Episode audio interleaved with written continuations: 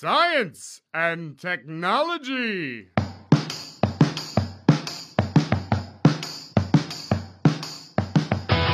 Estamos on com mais um Ciencião hoje para falar sobre neutrinos, as partículas fantasmas. Eu sou Pedro Altreto e você está aqui em Rico Fermi. Onde estão os neutrinos?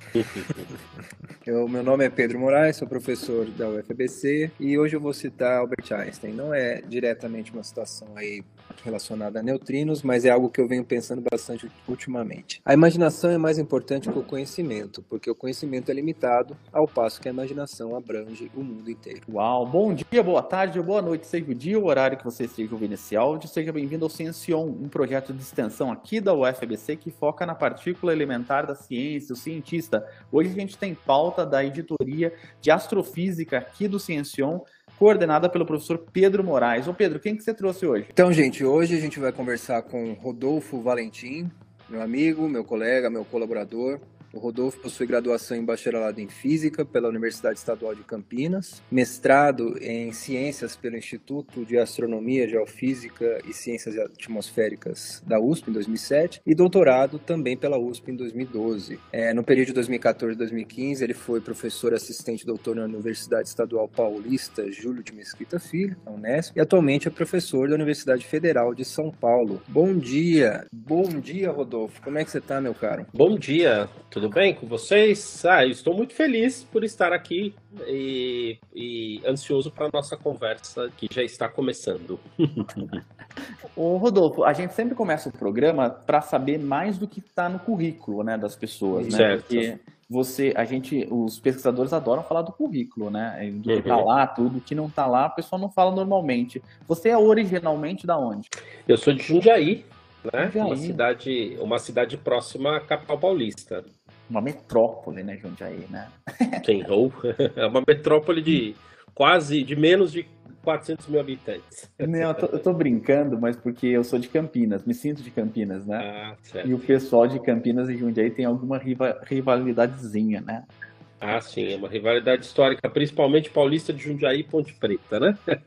É verdade, é verdade. Uhum. Mas vem cá, me diz uma coisa, como que você decidiu seguir a área de, de cientista, de físico? Então, essa, essa decisão é, foi uma coisa que passou pela minha adolescência, né? E vira e mexe eu cito a, a revista Super Interessante, né? Que ela é uma revista que começou em 1987 e eu comecei a ler a Super Interessante em 1989. E aí eu lembro que, que eles traduziram uma série de... Eles fizeram uma série de reportagens que foram traduções, na verdade. Acho que eles tiraram da Scientific American na época, não lembro exatamente, porque eu era um adolescente, e, e falava de relatividade geral, né? Então tinha assim, eu lembro que em algumas reportagens Albert Einstein jogando tênis com a, na época, a- que era a grande estrela do tênis mundial, né? Que era a, a tenista alemã Steph Graf. E aí, e aí eles falavam sobre a curvatura do espaço-tempo, né? E tal. E o que entendia muito pouco, né? Porque de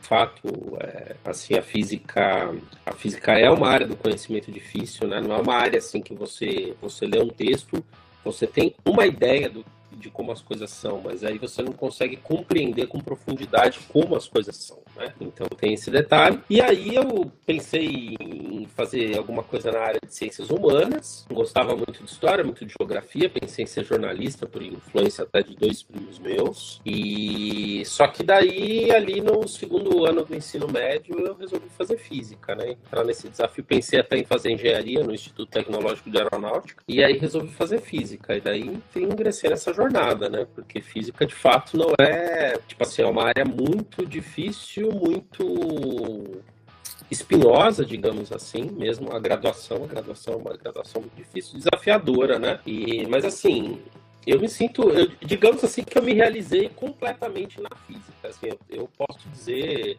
eu gosto de dizer isso assim com bastante, com, com bastante certeza que a física me deu tudo que eu quis, tá? Então tudo, tudo que eu quis conquistar eu conquistei dentro da física, assim, eu posso dizer isso com. Eu me sinto realizado. Né? Se, por exemplo, morresse hoje, eu diria que eu plenamente realizado. Ô Rodolfo, é, até com relação a isso, né, é, eu, eu tenho participado de algumas bancas, tudo, né, e algumas envolvem alguma, alguma coisa de astrofísica, né, o estudante, quando ele entra para fazer o curso de física, ele entra, alguns deles entram muito com, com, essa visão da física dos livros de divulgação científica, né? Uhum. Buraco negro, efeito Hawking, e, e isso, quando eles se deparam com o caminho que eles vão ter que é, percorrer para começar a entender esses, esses fenômenos, né? Isso gera um pouco de ansiedade, até muita gente desiste do curso ou uhum. atropela uhum. muitos conhecimentos. Está havendo movimento de uma partícula no, física 1 e já quer falar de efeito Hawking, uhum. não sei o que. Como que você lidou com essa ansiedade, já que você falou que você é um, é, se interessou pela física via uma super interessante ou via divulgação científica? Então, é, isso aí eu acho que você fez uma pergunta assim muito interessante que, que eu admito que eu atropelei também, porque no segundo semestre de graduação eu fui fazer um curso de física de partículas e eu comecei a mexer com, com diagramas de Feynman. Eu fiz um curso maravilhoso da professora Carola Quinelato. Enfim. Conheço, conheço a Carola. Ela é uma, Aliás, um abraço figura... pra Carola aí. Sim, sim, sem dúvida. Ela é uma figura extraordinária, uma professora assim de mais do mais alto gabarito, muito didática, muito atenciosa, muito querida, na verdade, pelos estudantes. E aí eu fui me meter nisso, daí fui fazer uma iniciação em raios cósmicos, claro, tudo precocemente, né? E hoje eu vejo que tudo isso, assim, é, eu coloquei de fato o, o, carro na frente dos bois, né? Aquela, existe aquela ansiedade pela busca do conhecimento. Assim, o que eu diria é que assim, assim, trazendo isso para o contexto atual, e se eu fosse dar uma sugestão para os estudantes, é para eles terem um pouco mais de paciência e, e, ao mesmo tempo eu acho que os cursos de física precisariam de uma certa reestruturação, assim, eu tenho, eu tenho assim sido crítico disso porque eu acho que a gente deveria colocar mais física moderna nos cursos de graduação. Né? Apesar de os, dos cursos no Brasil serem muito bons, no geral, né? A física é uma, uma grande área muito bem estruturada. É, eu vejo que nós poderíamos colocar mais física moderna. E, por exemplo, teoria da relatividade, astrofísica, astronomia, são áreas que deveriam ser mais contempladas nos cursos de graduação. Mas, assim, para os estudantes é que eles deveriam esperar um pouco mais né? Adquirir uma base, uma base para poder estudar problemas um pouco mais complexos a partir do segundo, terceiro ano. Eu acho que isso sim seria assim a minha indicação. É, mas eu coloquei de fato o carro na frente dos bois quando eu fui fazer o, físico, o curso de física de partículas com a professora Carola e tinha vários alunos no final da graduação, alguns até do mestrado. E eu lá aprendendo os diagramas de Feynman. Uhum. tipo assim, sem saber sem saber física 2, por exemplo, né? Uhum, uhum. É, eu acho que isso é recorrente, né? Muitas vezes o, o aluno ou aluna que decide fazer física, ele já sabe o que ele quer lá na frente, né? Não, eu quero trabalhar com, sei lá, física do estado sólido, eu quero trabalhar com alguma coisa em particular, ou mesmo cosmologia, astrofísica. Então, ele tem que entender a importância da jornada, a importância do caminho, Sim. né? Ele tem que Sim. saber a física básica para depois, é, você tem que saber a física newtoniana para aprender relatividade geral, e assim vai, né? Uhum. Sim. É, porque, porque assim, eu, eu vejo as, a, a, física, né, a, principalmente a área, as áreas de ciências exatas, você precisa construir um conhecimento, né? Então, por exemplo, uhum. E, e, você tem que construir uma base, né? Talvez uhum. seja talvez seja muito diferente de outras áreas, né? Que você basicamente você, é, digamos assim, que a base seria mais, uma base mais horizontal, né? Uhum. É, no caso, na, nas ciências exatas, a, a, a construção se dá verticalmente, não horizontalmente, né? Então acho que talvez uhum. essa seja uma diferença fundamental, né? Mas é claro, mas aí a gente não tem esse, esse conhecimento e também não tem essa orientação, né? Eu acho que eu acho que talvez nós docentes nós devêssemos ter uma responsabilidade maior no sentido de orientar melhor os alunos sobre isso, né? Falar, meu amigo, você não vai entender, por exemplo, você não vai entender, é, sei lá, uma integral de linha se você não souber fazer a integração básica, por exemplo, uhum. né? Uhum. Então é, é que mais esse aspecto, né? Hoje em dia é difícil, viu, Rodolfo? Porque é, por causa das redes sociais, principalmente, né? Tem, tem expert em medicina que nunca cursou um curso de medicina, tem expert Exatamente. em física que nunca cursou um curso de física. Uhum. As pessoas, elas é, elas, elas acabam achando que ler um determinado conteúdo, né, vai torná-las expert né, nas coisas, né. Isso que você falou é verdade, viu, Rodolfo? Existe uma coisa que eu acho que você deve saber, é, mas, mas o pessoal da Humana chama taxonomia de Bloom, né? Sim. diz que a, a habilidade mais simples que um ser humano pode ter é a memorização. Então, a, Uhum. então tudo que envolve memorização é mais fácil para as pessoas, né?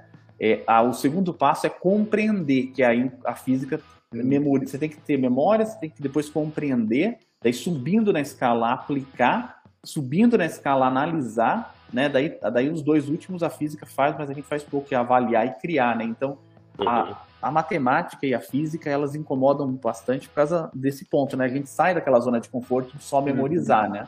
Sim, inclusive a gente teve uma conversa, eu, eu Carlos Senise e a Sarah Engelman, a gente tem um canal no YouTube e a gente teve uma conversa sobre a taxonomia de Bloom, É interessante, é, até estou citando por quê? Porque é exatamente isso, né? Então é, é, o conhecimento em física, ele, das, em ciências exatas, perdão, ele é, ele é um pouco diferente, né? Você precisa de fato ir construindo e você é, e é legal da taxonomia de Bloom porque é meio que uma escada, né? Você precisa subir uma escada para você chegar é, a poder abordar questões desse tipo. E, e, em relação a essa questão que vocês colocaram, o, é, de fato, nós é, a gente cai muito nesse senso comum, né, das redes sociais, da internet, e as pessoas tentam virar especialistas assistindo videozinhos de cinco minutos no YouTube, né? Ou, ou vídeos mais curtos ainda no TikTok. Então, é, tem um especialista que agora não me lembro o nome, que ele estima mais ou menos o seguinte: que para você se tornar o expert numa área, você precisaria de mais ou menos 10 mil horas de conhecimento, de estudo, de leitura, de discussão naquela área. Né?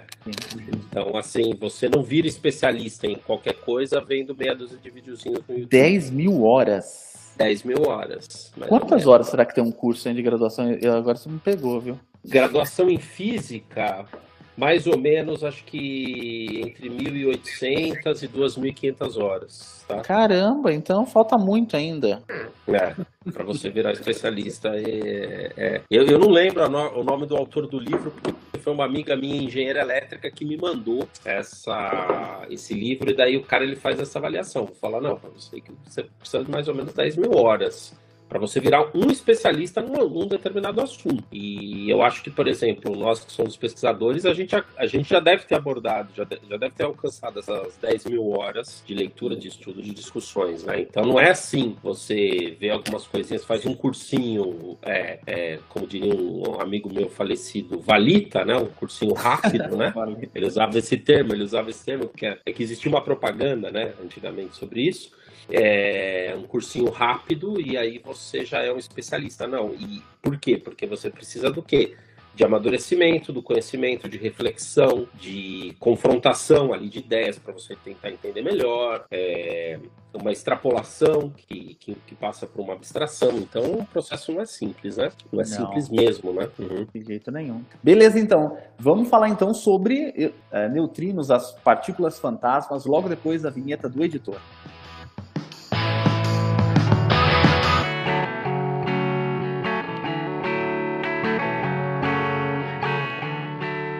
Ô, ô, Rodolfo, Chega. primeiro para a gente começar, né? O que, que é neutrino? Como que você define neutrino, né? E por que que elas são conhecidas como partículas fantasma? Então, o neutrino, é, vamos lá, né? Então, assim, eu, eu não sou físico de partículas, eu sou um astrofísico, é, fazendo física, começando a fazer um pouco de física de partículas, por quê? Porque eu estudei um problema, um problema astrofísico que envolve os neutrinos, né? Mas os neutrinos, basicamente, eles são chamados assim de partículas fantasmas porque eles têm uma baixa probabilidade de interação. Esse é, essa é a grande questão, né? E eles, é, por que que tem essa baixa probabilidade de interação? Porque a seção de choque, né, que é uma que é um parâmetro físico importante, é muito baixo, né? É um parâmetro físico muito baixo. Então, por exemplo, eles passam praticamente a matéria ordinária praticamente invisível para eles, né, para os neutrinos. Essa é, a, essa é a grande questão. Então, por exemplo, eles são, na prática significa dizer o quê? Que eles são partículas de dificílima detecção, né? Você tem uma grande dificuldade de detectá-los, né? Então, assim, então nós estamos sendo atravessados aí continuamente por neutrinos que vêm do Sol e a gente nem percebe isso, o nosso corpo não sente absolutamente nada, né? Então é por isso que são partículas fantasma, porque são partículas é, praticamente imperceptíveis, né? Então a gente pode dizer isso, né? Uhum. Quando, e quando eles interagem, né? Que você falou que eles interagem pouco, né?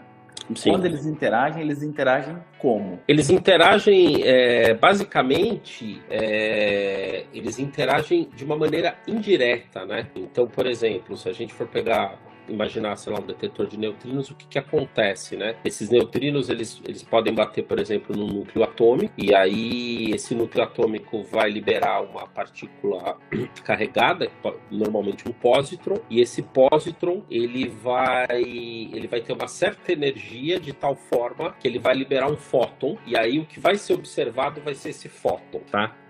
Mas então, é você... eletromagnético ou é forte, fraco? Que é? Não, é, é, é, interação fraca, né?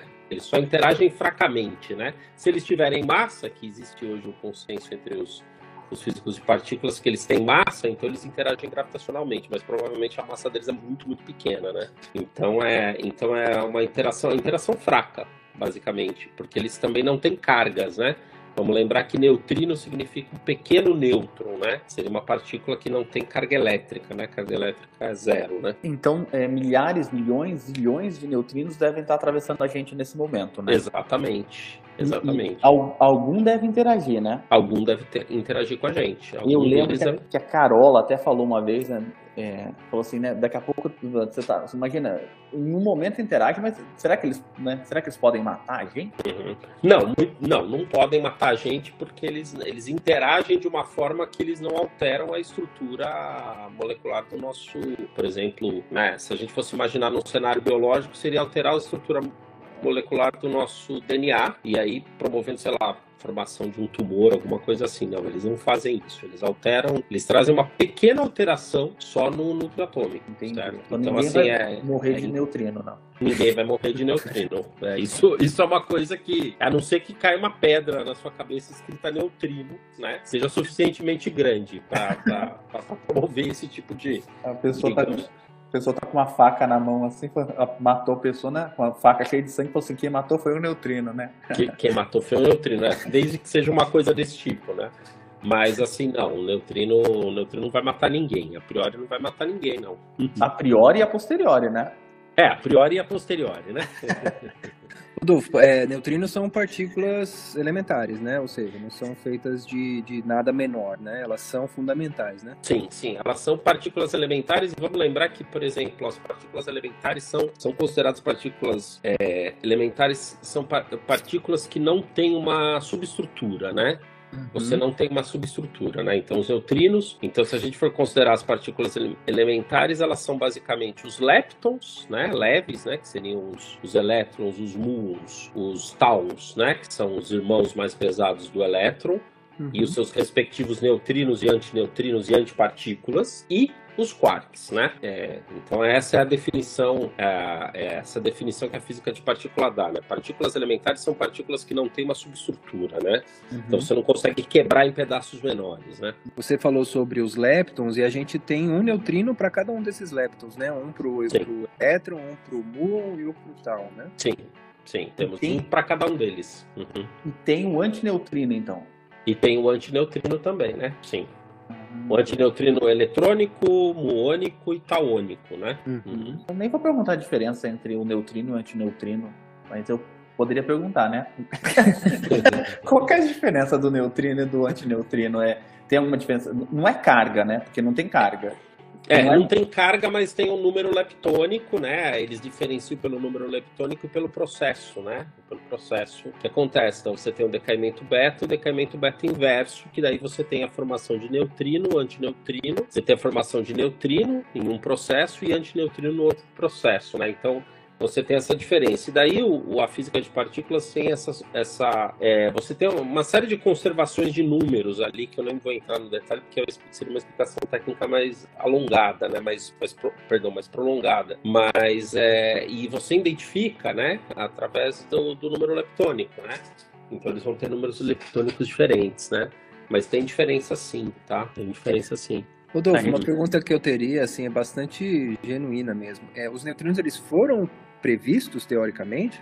Foram previstos teoricamente por conta do problema do, do decaimento beta. Hum. É, que esse decaimento é um decaimento onde você tem, por exemplo, sei lá, um nêutron decaindo num, num, num, num próton mais um elétron, e aí o que acontece é o seguinte: se você sabe, por exemplo, a massa inicial e a massa do, do, do digamos, do processo, né? A massa antes do processo e depois do processo, uhum. o que acontece é que você teria o espectro, né? de energia, né? Você falaria assim, não, eu consigo prever o espectro de energia. O que acontece é que o espectro ele, ele, ele se mostrava contínuo, né? Certo. E aí é, aparentava o seguinte, que talvez não houvesse conservação de energia, hum. né? Isso aí, inclusive, foi proposto pelo, pelo grande físico dinamarquês Niels Bohr, Niels Bohr, né, que não houvesse a, cons a, conservação de energia. Mas aí o que acontece é que daí o Wolfgang Pauli virou e falou não, provavelmente tem uma partícula que a gente não vê que sai desse processo. Uhum. E aí Enrico Fermi, né, ele propôs a existência de uma partícula chamada, na verdade a proposta foi do Pauli, perdão, mas aí ele propôs um nome para essa partícula que seria neutrino, que seria um pequeno nêutron, né, que é uma uhum. partícula que não tem carga, que possivelmente não tem, não tinha, não teria massa e que você não via nesse processo. E daí o que acontece é que essa partícula foi proposta né, por Pauli e aí foi detectada alguns uns anos depois, se não me falha a memória, em 1956, por, por é, é, Frederick Reines e, e, Clyde Cowan nos Estados Unidos, num, num, reator, né, num, num experimento que foi feito com reator e foi obviamente detectado indiretamente, né? Porque na prática a gente não vê o neutrino diretamente, a gente só vê ele por uma detecção indireta, né? Certo. Essa foi a primeira detecção, então, né? Foi a primeira detecção, sim, em 1956. E você poderia falar, já que eles não interagem ou interagem muito pouco, né? Mais ou menos como que é que funciona a detecção deles, assim, de maneira bem superficial? A detecção deles é o seguinte: normalmente os detetores de neutrinos é, são detetores que precisam ter uma massa muito grande, né? Uma massa de, é, de água ou de algum outro tipo de cintilador, né? Então, por quê? Por que, que o detetor precisa ser grande para detectar algo tão pequeno e tão pouco interagente? Porque na verdade você aumenta a probabilidade de interação. É, é uma coisa meio assim. Se você tem, se você tem uma, por exemplo, uma uma partícula muito pouco interagente, você aumenta a probabilidade de interagir, aumentando a, a aumentando, digamos assim, o número de alvos. Vai, vou colocar dessa forma. Não sei se eu, talvez eu não esteja sendo muito didático. E aí o que acontece é que você aumentando o número de alvos, então você consegue aumentar essa probabilidade de interação de tal forma que, que o neutrino, o que acontece? Ele passa, ele passa, ele vai interagir com, com o núcleo atômico, esse núcleo atômico vai liberar, por exemplo, uma partícula carregada que pode ser um elétron um pósitron, né? O pósitron, vamos lembrar que é um antielétron, um, um elétron de antimatéria. E aí esse, essa partícula carregada, ela vai, ela vai ter uma energia que, que vai fazer com que ela viaje com uma velocidade é, acima da velocidade da luz naquele meio, né? Naquele meio. E aí vai liberar o que a gente chama de um de um de um fóton, né? E esse é o chamado processo de luz Cherenkov, né? Então você, na verdade, você vai observar o que o fóton dessa desse processo, né? A partícula carregada viajando com velocidade superior à da luz naquele meio, né? Vamos lembrar que a velocidade é, é da luz no vácuo é a maior velocidade possível, né? Então, assim, nenhuma partícula consegue viajar com velocidade igual ou maior do que a da luz, né? Se a partícula tiver massa, sempre menor, né? E então tem que tomar um pouco esse cuidado, assim, porque isso pode talvez confundir um pouco as pessoas. Mas assim, é, o que acontece é que você tem um processo de luz Cherenkov, né? E esse, esse, essa é a, a, maneira de detectar essas fantásticas partículas. Né? E os neutrinos, eles são. Por que, que eles são tão especiais, né? Porque, porque eles podem ter grandes implicações em uma série de processos físicos aí, tanto de estrelas como no próprio universo, né? É interessante, né? Algo tão pequeno, porém tão importante, né?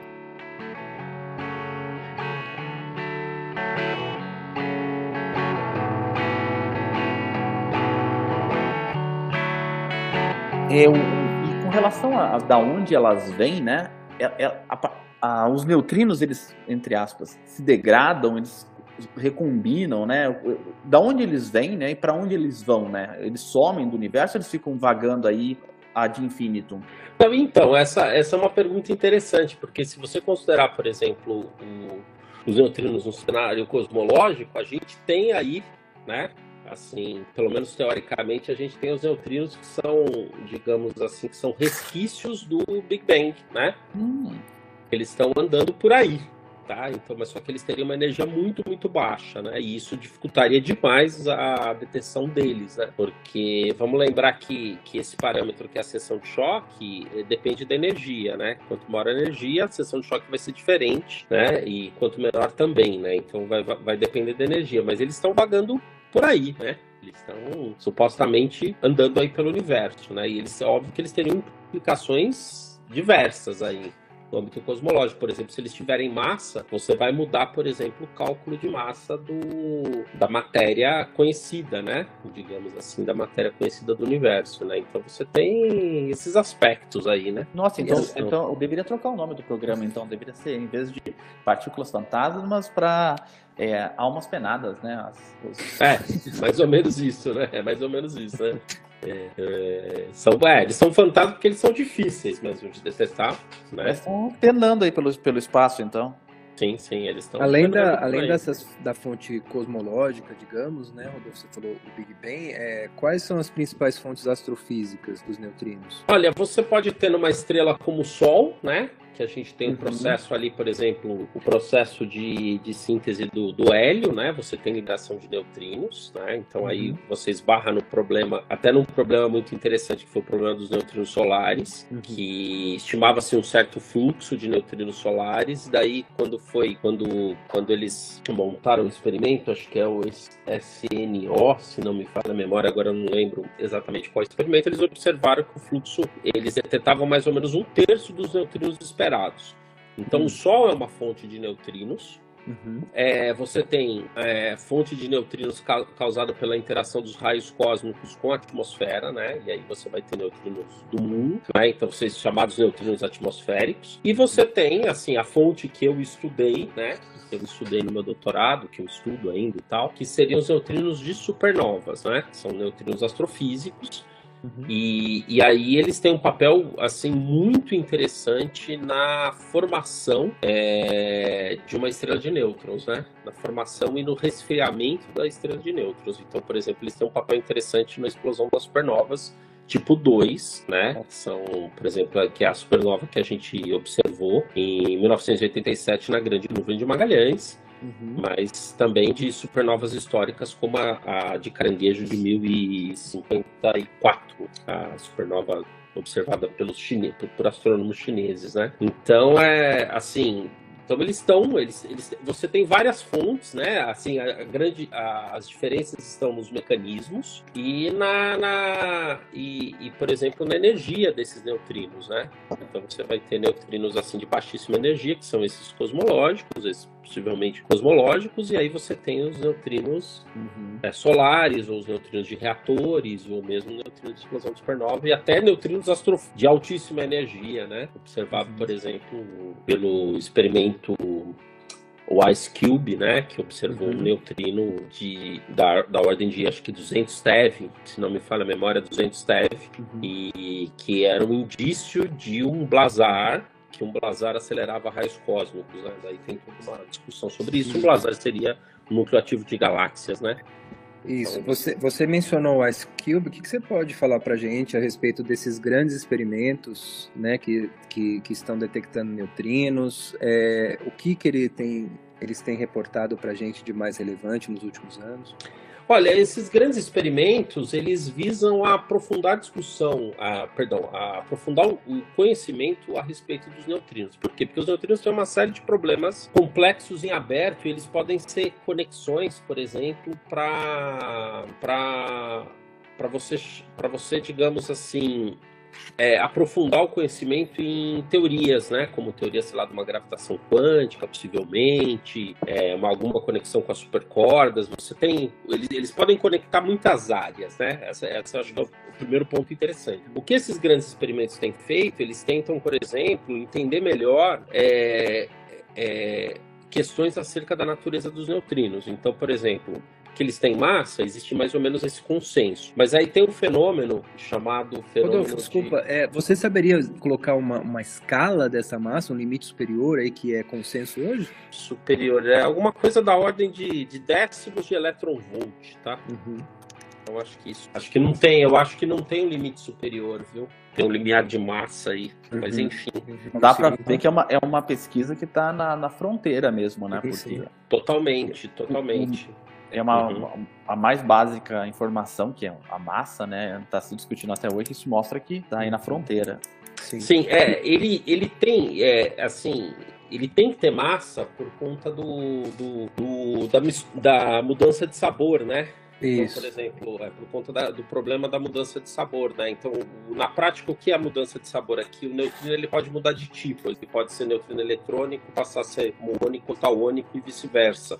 E para isso ele precisa ter massa. Essas mudanças, elas no fim das contas, ela- elas dependem do quanto é, que o neutrino está viajando, né? Porque se for Sim. uma, uma trajetória maior, ele vai mudar mais vezes de sabor, né? Sim, sim, sim, exa- exatamente. É, depende, depende de quanto da distância que ele está viajando e depende da interação é, é, e com, a- com as massas também, né? Então tem isso também, né? Mas ele oscila entre vários sabores, é isso? Ele pode oscilar entre vários É. sabores, isso. E essa é uma característica. Isso ajuda a explicar. E, e essa é a grande explicação, por exemplo, pro, pro problema dos neutrinos solares, é que foi o déficit do, no fluxo de neutrinos, né?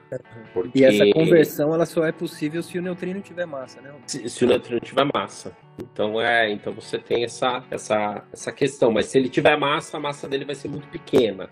Né? Uhum. Então, assim, hoje existe um conceito que ele tem massa, mas é, agora que a massa tem que ser pequena. Agora, exatamente quanto, a- quanto, essa, quanto é essa massa, é, não se sabe ao certo. Né? Tem um artigo Uhum. recente aí que fala mais ou menos 0,8, entre 0,8 e 0,9 eletronvolts, né?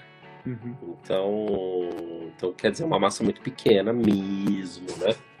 Certo. Para o nosso ouvinte entender, a gente está com uma pauta de modelo padrão há um tempão já para sair, mas a gente sempre esbarra em algumas é porque é, uma, é um tema bastante difícil, né? É um tema bastante é, com muitas é, coisas a serem faladas, né?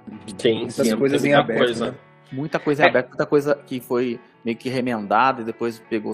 Então é, é difícil falar sobre o tema tão. Mas a gente vai falar, viu, pessoal? A gente vai falar sobre modelo padrão em algum momento ainda esse ano. É, o, o, o- Pedro, só só fazer um comentário sobre isso. Eu acho que, que uma coisa, uma, uma era bonita que a, que a física está vivendo, um momento muito bonito, né? E isso é um pouco mais de 100 anos depois, por exemplo, da teoria, do advento da teoria da relatividade geral, é que a gente está tendo uma convergência por exemplo, de áreas para uma convergência que envolve é, física de partículas com astrofísica, né? E essa convergência ela está sendo muito bonita, assim, no meu modo de ver. Por quê? Porque grandes respostas para a física de partículas é, pode ser que estejam na, no- nos, nos entes astrofísicos, né? Então eu acho que essa é a questão interessante, né? Então tá vendo essa convergência, né? Então tá, a gente Tipo assim, a gente olha para o céu, né? Então, a a- possivelmente as respostas estão lá no céu, né? Isso eu acho muito, muito bonito e muito interessante, né? E que a física de partículas é uma, uma grande área muito bem consolidada da física, né?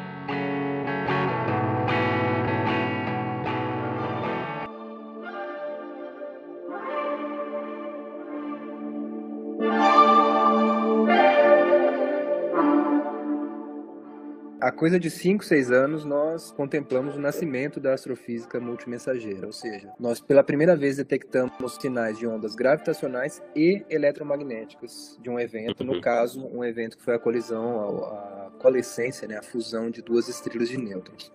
Uhum. De algum modo, a astrofísica de neutrinos ela também vai contribuir, também está contribuindo a essa astrofísica multimensageira, ou seja, você vai então, a partir de um dado evento cataclísmico, catastrófico no universo, como por exemplo a fusão de estrelas de nêutrons, você vai, além de tirar informações de seu espectro gravitacional e eletromagnético, você vai também obter informações da física de neutrinos ali, da emissão de neutrinos ali, e desse modo, então, conhecer o objeto muito, muito mais a fundo do que o que a gente tinha 10, 20 anos atrás.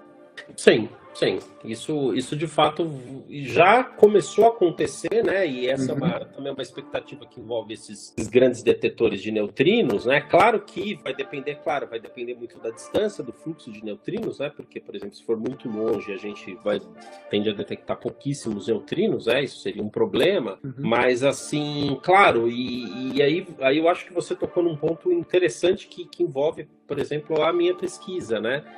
É, por exemplo, por que, que, os neutrinos são importantes, por exemplo, para a explosão de supernovas e, e para as estrelas de nêutrons recém-nascidos? Por que, que, eles são importantes? Pela simples razão que você consegue informações relevantes sobre a estrutura interna desses objetos. Então, assim, linkando com isso que você falou, é, neutrinos, por exemplo, da coalescência entre estrelas de nêutrons, muito provavelmente vai nos ajudar a, a, a conhecer um pouco da estrutura interna desses objetos, de, de, desse fenômeno, né?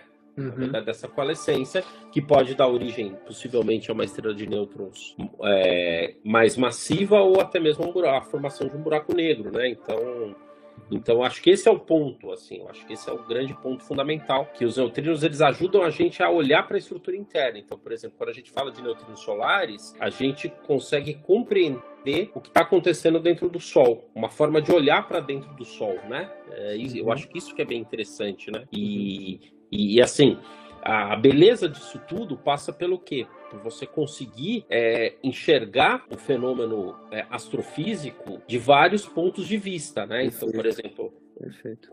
ondas gravitacionais, eletromagnética ou através de neutrinos, né? Eu acho que isso é bem bacana, né? Esse conhecimento da estrutura interna, Rodolfo, eu não sei, desculpe se eu estiver falando bobagem, mas ele pode ajudar a gente de algum modo a, conhecer de fato a equação de estado, a relação entre pressão e densidade dentro sim, de uma estrela de? Sim, pode, pode pode, que inclusive é, tem um pesquisador da USP muito famoso e assim de assim considerado um cientista de primeira grandeza que, que ele já sugeriu há uns anos atrás, né, junto com colaboradores, por exemplo, a, a assim, dando o exemplo da explosão da supernova 1987, né, que possivelmente você tinha um segundo surto de neutrinos e esse surto de neutrinos é, é, seria formar, seria uma consequência da formação, por exemplo, de um, de um cenário de matéria estranha dentro de uma estrela de nêutrons, né? Uau, que legal. Que então, surto? É, é, surto de neutrinos é, é, surto seria um burst, né? Que é o quê? Por exemplo, quando a, a, supernova explodiu, a supernova 1987 explodiu, o que aconteceu? Você teve um, uma, um, digamos assim, um aumento considerável na, na, é, na formação, na, na liberação, perdão, de neutrinos desse objeto, né? Por quê? Porque os neutrinos, na realidade, eles foram o quê, né? Eles, eles, eles, eles foram o principal mecanismo, a emissão de neutrinos, o principal mecanismo de resfriamento desses objetos, né? Porque esses objetos muito, muito quentes. E aí, e é interessante que quando a estrela de nêutrons ela, ela é recém-nascida, né? No intervalo de tempo ali de mais ou menos é, assim uma centena de milissegundos, o que acontece é que é que essa estrela de nêutrons ela emite neutrinos quase como um corpo negro de férmions, né? Eu acho que essa é uma das coisas mais bonitas, assim, que, que, que a gente tem, né? uma das coisas mais bonitas. E aí o que acontece? Esses neutrinos, eles foram detectados aqui na Terra por alguns é, experimentos, como, por exemplo, o Kamiokande no Japão, Kamiokande 2, o IMB nos Estados Unidos e o Baksan na Rússia, né? Mas um número muito pequeno de eventos. Porém, esses eventos são da supernova 1987A, né? Uhum. Assim, só para eu ter ideia também, não sei se também é que nem o problema da massa, né? Se a gente sabe, eles passam muito rápido aqui pela Terra, né? Sim. Sim. E muito rápido é quanto? Assim, próximo da velocidade da luz? Então, é, então, é interessante, é interessante essa pergunta, porque, por exemplo, sim, próximos à velocidade da luz, se eles tiverem massa, óbvio, inferiores à velocidade da luz. Né? Sim. Né? É, supondo que eles não tivessem massa, eles poderiam transitar aproximadamente com a velocidade da luz, né? Mas, assim, é uma velocidade próxima da luz, algo, sei lá, em torno de 99%, alguma coisa desse Caramba. sentido, né? É, eles poderiam ser bem rápidos, assim mesmo, né? Então, agora, se eles tiverem massa, provavelmente essa velocidade é bem menor. bem menor que eu digo, sei lá, a uns poucos porcentos menores, menores, né? Do que, do que esse valor, né? Ô, Rodolfo, a gente tem visto que me parece que quando eu estudava física, isso já isso era uma, um tema de fronteira e me parece que essa fronteira não acaba nunca, né? E o, o que que você tem estudado particularmente sobre neutrinos? Então, na realidade, eu estou na colaboração do UNI, né? Deep Underground Neutrino Experiment, que é uma colaboração que envolve aproximadamente mil pesquisadores. Como que é, de é, é Deep Underground Neutrino Experiment, DUNI, ah, que é do Fermilab. Eu ingressei nessa colaboração no início de 2020. E, na realidade, é, a gente está estudando, assim, você tem vários, vários problemas, né? Então, assim, tem grupos estudando os neutrinos solares, tem grupos estudando, por exemplo, neutrinos de supernovas, né? E o que eu tenho estudado é, são os neutrinos de supernovas, né? Eu continuo estudando esse, é, esses neutrinos, mas, é, mas aí eu tenho, tenho atuado dentro da colaboração fazendo trabalhos técnicos mesmo, né? Então, estou é, começando a fazer simulações computacionais e, e colaborando muitas vezes até com os experimentais aí, né? em trabalhos mais técnicos, né? Então, por exemplo, em, utilizando softwares de análise de dados, essas coisas, né? Porque a colaboração ela está ela tá em, anda, ela tá em andamento e o, o experimento está sendo montado, né? Então ele vai ficar pronto, e é onde é? agora em, dois, em 2028, mais ou menos, né? Entre 2028 e 2032 ele vai ficar pronto, que vai ser em Batávia, na, nos Estados Unidos, né? E aí você vai ter, na verdade, você vai ter um conjunto de detectores. Você vai ter os near, near detectors, que são detectores que, que, vão ficar próximos, né? Por exemplo, das fontes. E você vai ter detectores assim, é long, do tipo long, baseline, é, long é, baseline, né? Que serão detectores que vão ficar mais distantes, né? E, e é na região ali do, do, do Fermilab, né? Batavia, Estados Unidos, né? Illinois, né? Mas é só para indicar, porque antigamente, eu não sei se isso continua, antigamente o pessoal falava muito dos detectores japoneses, né? Sim, é o Kamiokande, né? O grande, é. o grande detetor é o Kamiokande, né? E fica dentro de uma montanha cheio d'água. É, de uma mina, né? De uma mina, mina de Kamioka. O Kamiokande, ele vai passar por uma, por um, por um digamos assim, um um, uma. Como que fala? Um, é, é, como que a gente fala? Eu estou procurando o termo em inglês aqui, é um. É, não é um é um upgrade, né? Ele vai, ele vai passar por um upgrade que vai ser em 2000, acho que é 2025 ou 2026. Agora eu tô meio perdido com essas datas, mas que ele vai, que, que ele vai ser o Hyper Kamiokande, né? Então eles vão aumentar um tamanho, o tamanho do detetor e vão aumentar o número de fotomultiplicadoras, etc e tal, né? Vira e mexe esses detetores, eles passam, né? Eles constroem os detetores de uma forma que você consiga, por exemplo, promover ampliações e melhorias, né? É claro que essas ampliações e melhorias têm limites, né? E do Fermilab é a mesma, é a mesma coisa, o mesmo design. É, um, é uma montanha, alguma coisa assim, cheia d'água, né? Água dura, né? Alguma coisa assim. É um, na verdade, é um experimento de você vai ter o, você vai, vai ser feito em argônio líquido, né? Hum.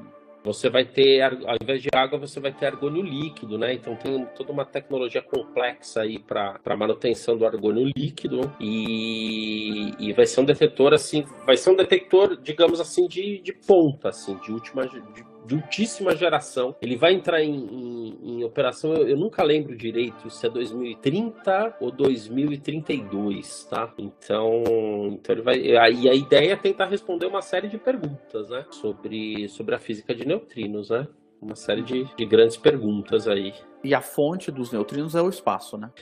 Então, pode ser é, reatores de de, de fissão nuclear, né? E, ou pode ser, por exemplo, neutrinos astrofísicos. Mas, por exemplo, o Dune, ele vai ter condição de detectar neutrinos, por exemplo, de supernovas, neutrinos ultra energéticos, ele vai ter condição de detectar, digamos assim, é, neutrinos aí de um grande espectro aí, né? Então ele vai ter condição de, de, de detectar, assim, de um grande espectro de energia, né?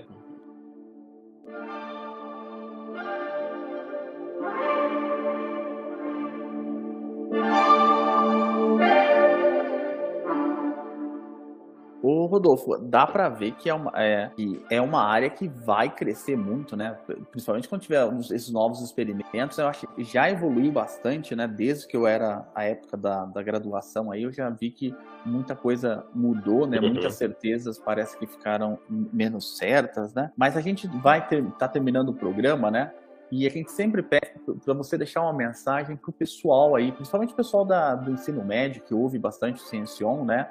É, com relação à sua área mesmo de pesquisa e com relação ao tema, né? Se uhum. gostaria de deixar uma mensagem para o pessoal. É, assim, o, o, que eu posso dizer, é, a mensagem assim que eu gostaria de deixar para o pessoal é a seguinte, que, o, que a física ela é uma ciência que, que ela tem muitos desafios, né? E algumas áreas elas estão assim repletas de grandes desafios. Eu diria para vocês que a que a área de física de neutrinos, né? Ela é a, talvez a que, que tenha que esteja entre as áreas é, com os maiores desafios porque você você tem primeiro neutrinos de muitos tipos, né? De muitos tipos, perdão, de muitas fontes diferentes, né? E, e você tem uma série de perguntas que, a, que até agora estão sem resposta, né? Então, por exemplo, se os jovens tiverem intenção de começar a trabalhar em alguma área, a área de física de neutrinos pode ser uma área muito interessante porque tem muitas questões em aberto, né? Eu acho que isso é isso é o mais fascinante, né? De tudo isso, é o que eu poderia dizer assim que que, que é uma área muito quente,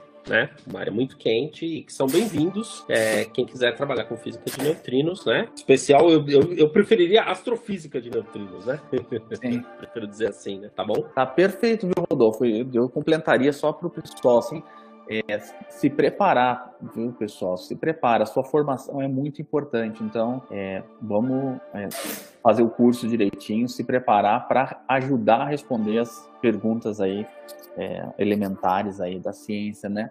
Ô Pedro, obrigado pela pauta, Pedro, muito, muito legal. Imagina, obrigado aí pela oportunidade de mais uma vez participar do episódio. Rodolfo, obrigado pelo aceite do convite, obrigado aí pelo bate-papo, foi muito bom. Ó, eu não sabia que você manjava tanto da coisa, viu? Foi muito legal mesmo.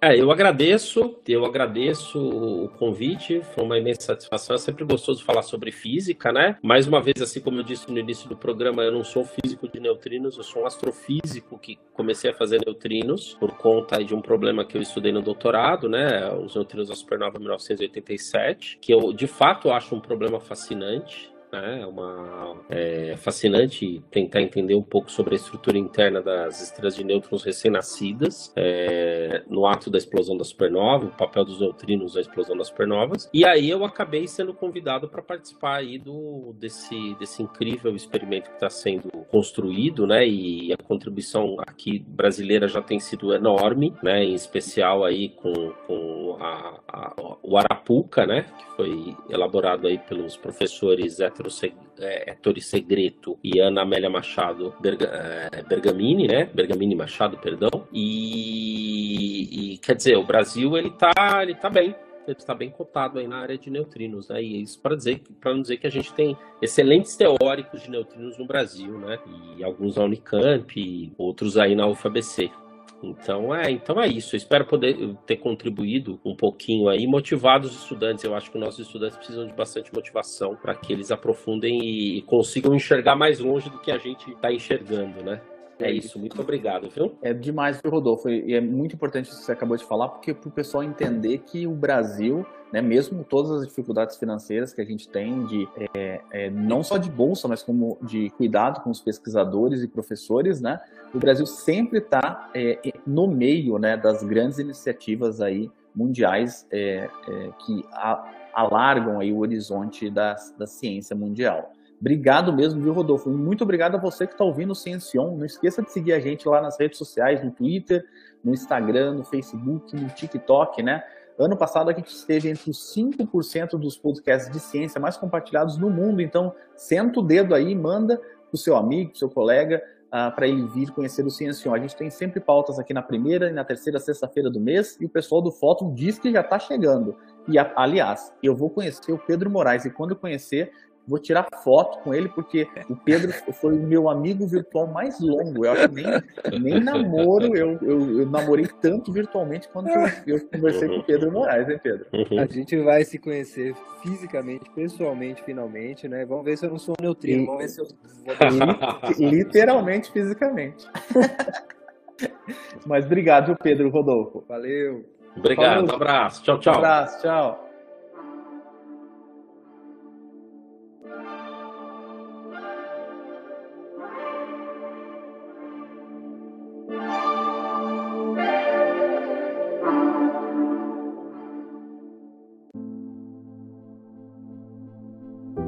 Este programa foi editado por André Luiz.